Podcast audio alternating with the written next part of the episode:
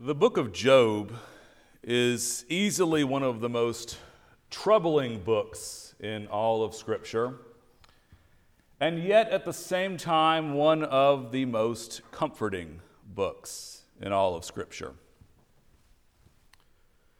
It's troubling because it opens with a scene of God and Satan having a conversation about this fellow Job. And to make a theological point, God allows for everything Job has, including his children, to be killed. Now, I don't know about you, but I am tremendously uncomfortable with the image of a God who allows for children to be killed to make a simple theological point. And I don't know that there's a good way to clean that up other than to say, at the moment, we need to sit in that discomfort. But as the book of Job moves on, we see this rolling conversation, chapter after chapter after chapter, with Job and his friends. And they're trying to make sense of this tremendous suffering that Job is undergoing. They're trying to figure out what the reason is for it. Because you see, the prevailing thought process at this time was simply this good things happened to good people, and bad things happened to bad people. Now, the book of Job tells us that Job is an unqualified good person. No doubt in anyone's mind, including that of Satan and God. Job is a good guy. And so all of these bad things are befalling him flocks stolen, killed, and run off, children killed, and boils and sores all over his body. So his friends come to him and they say, Job, all of these bad things are happening to you surely somebody must have done something wrong somewhere along the way. Either you or your children, or maybe even something bad is going to happen to you out in the future, and that's why all of this is happening. And yet, Job continues to insist no, I haven't done anything wrong. My children didn't do anything wrong. There is no reason at all for why this is happening. And so Job's friends continue to say, No, God is just. God lets good things happen to good people, bad things happen to bad people. So since bad things are happening to you, you must be a bad person. And Job continues to insist he has done nothing wrong and yet bad things are happening to him. So, shock and horror, God must be unjust. And Job continues to get angry about this. And Job continues to make his case to God and says, God, I want you to show up and I want you to, to try this case so we can figure out if you're just or unjust. I need this all settled. And in a whirlwind, in a storm, God shows up. That's the first big takeaway point. No matter what it is that you're going through, God shows up. And God doesn't simply show up, God comes with something to say. Now, what's interesting here is that God does not directly address that which Job has brought up to God. God does not address what Job is wondering about. Rather, God has a different response for Job. And that's another little takeaway point.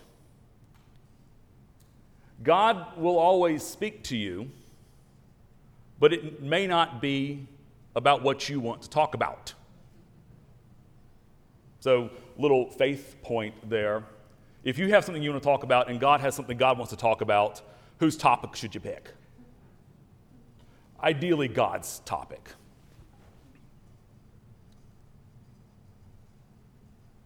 And so, what God says, beginning in his response in chapter 38, is this remarkable tour of all of creation. The theologian Sam Wells observes that sin is a lack of imagination. I like that. Sin is a lack of imagination. When we sin, we simply keep our own perspective to ourself. And we fail to see the world and all of its doings and goings on with the eyes of God. We Lutherans have a fun uh, Latin theological phrase for it. We say it in Latin so you know it's really important. It's incurvatus in se. Can you say that? I mean, I really want you to say this. You're going to wow your friends with it later on. Incurvatus in se. And so the English rough translation of that Latin is curved in on the self. That's a lack of imagination.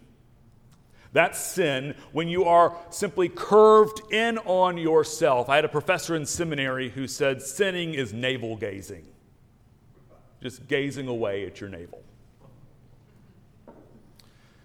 And so, Job and Job's friends and Job's wife and everyone else in this story are incurvatus in se curved in on themselves, a lack of imagination, saying, No, God, the world works this way, and this is the only way that the world can possibly work.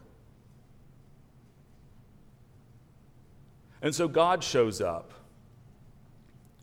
to show them a deeper, more profound reality about the way the world works than they previously had. God asked Job, and by extension, us Were you there when I laid the foundations of the earth? Were you there when I penned in the chaos that is the oceans and said, You can be chaotic, but be chaotic here? Were you there? when I made each and everything that you see around you? Are you there when I watch over them and take care of them and provide for everything that they need? Were you there?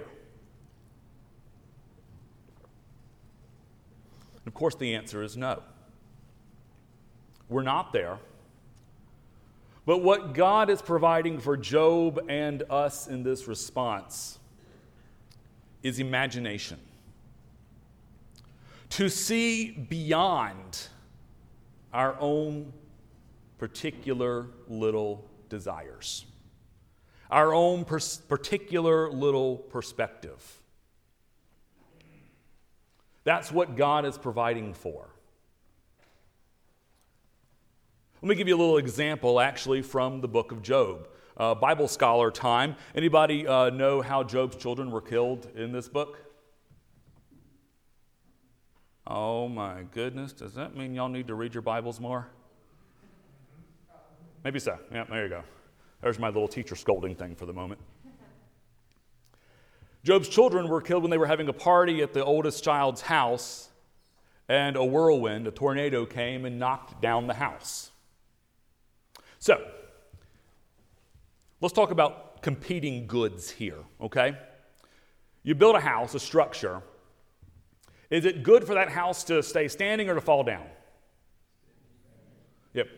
Y- y'all were a little hesitant there, okay? This is, this is easy. These aren't trick questions. So it's good for the house to stand.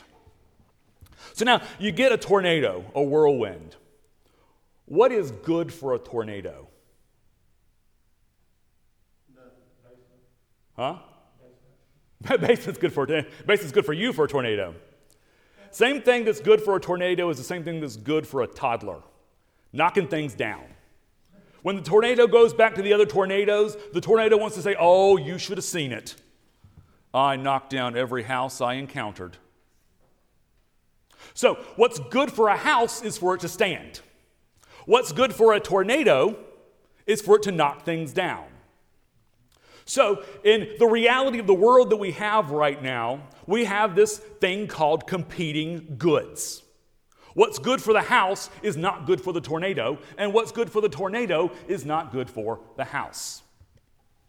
Now, that's a bit of a fun, ridiculous example, but I imagine if you have ever been around more than two or three people before, you know the reality of competing goods. What's good for one person is bad for another person. What's bad for them, good for them, all, all that kind of stuff. That's a reality right now in this phase that we find ourselves in. And yet, what God is inviting Job and Job's friends and Job's wife and you and me to see is the more grand scale picture of all of it.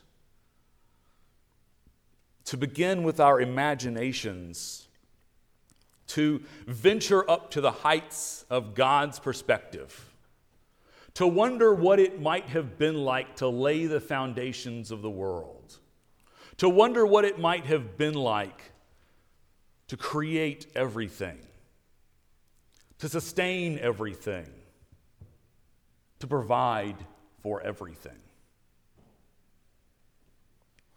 In short, God invites us to have imagination.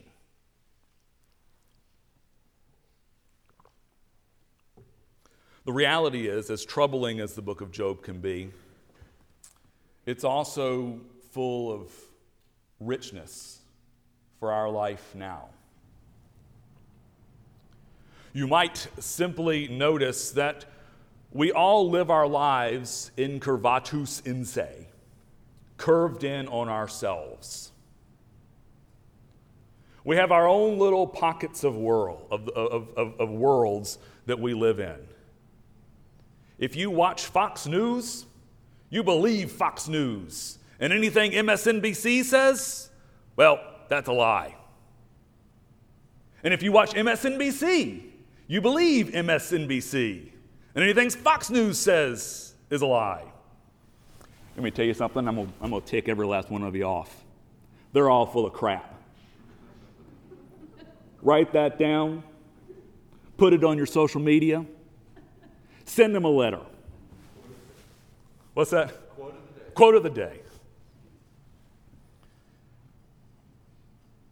We spend more of our time listening to talking head pundits covered in makeup with bright shining lights, trying to get ratings so they can put more money in their pockets, than we do listening to that. Now, does that get an amen and a hallelujah? Getting a little Baptist up in here this morning. God is inviting us into something more something more than your favorite cable news channel can give you, more than your favorite politician can give you, more than anything else you can possibly imagine can give you. God is inviting you into an imaginary relationship of getting to imagine just how profound this world is, just how profound your neighbor is, just how profound the plant is that you walk by on the way into your house.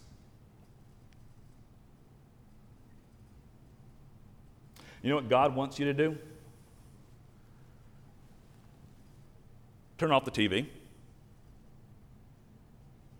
Turn off the smartphone and the social media. Turn off the internet. In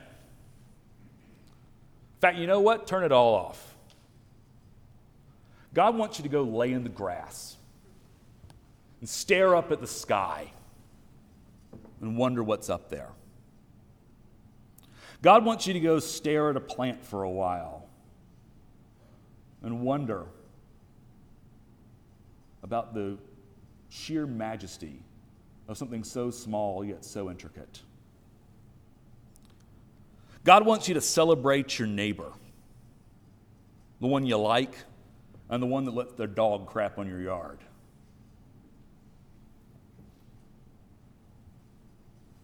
God wants to enliven your imagination. And so often, we listen to the voice of those friends that try to distract us from the voice of God. So shut things off and imagine with God. Amen.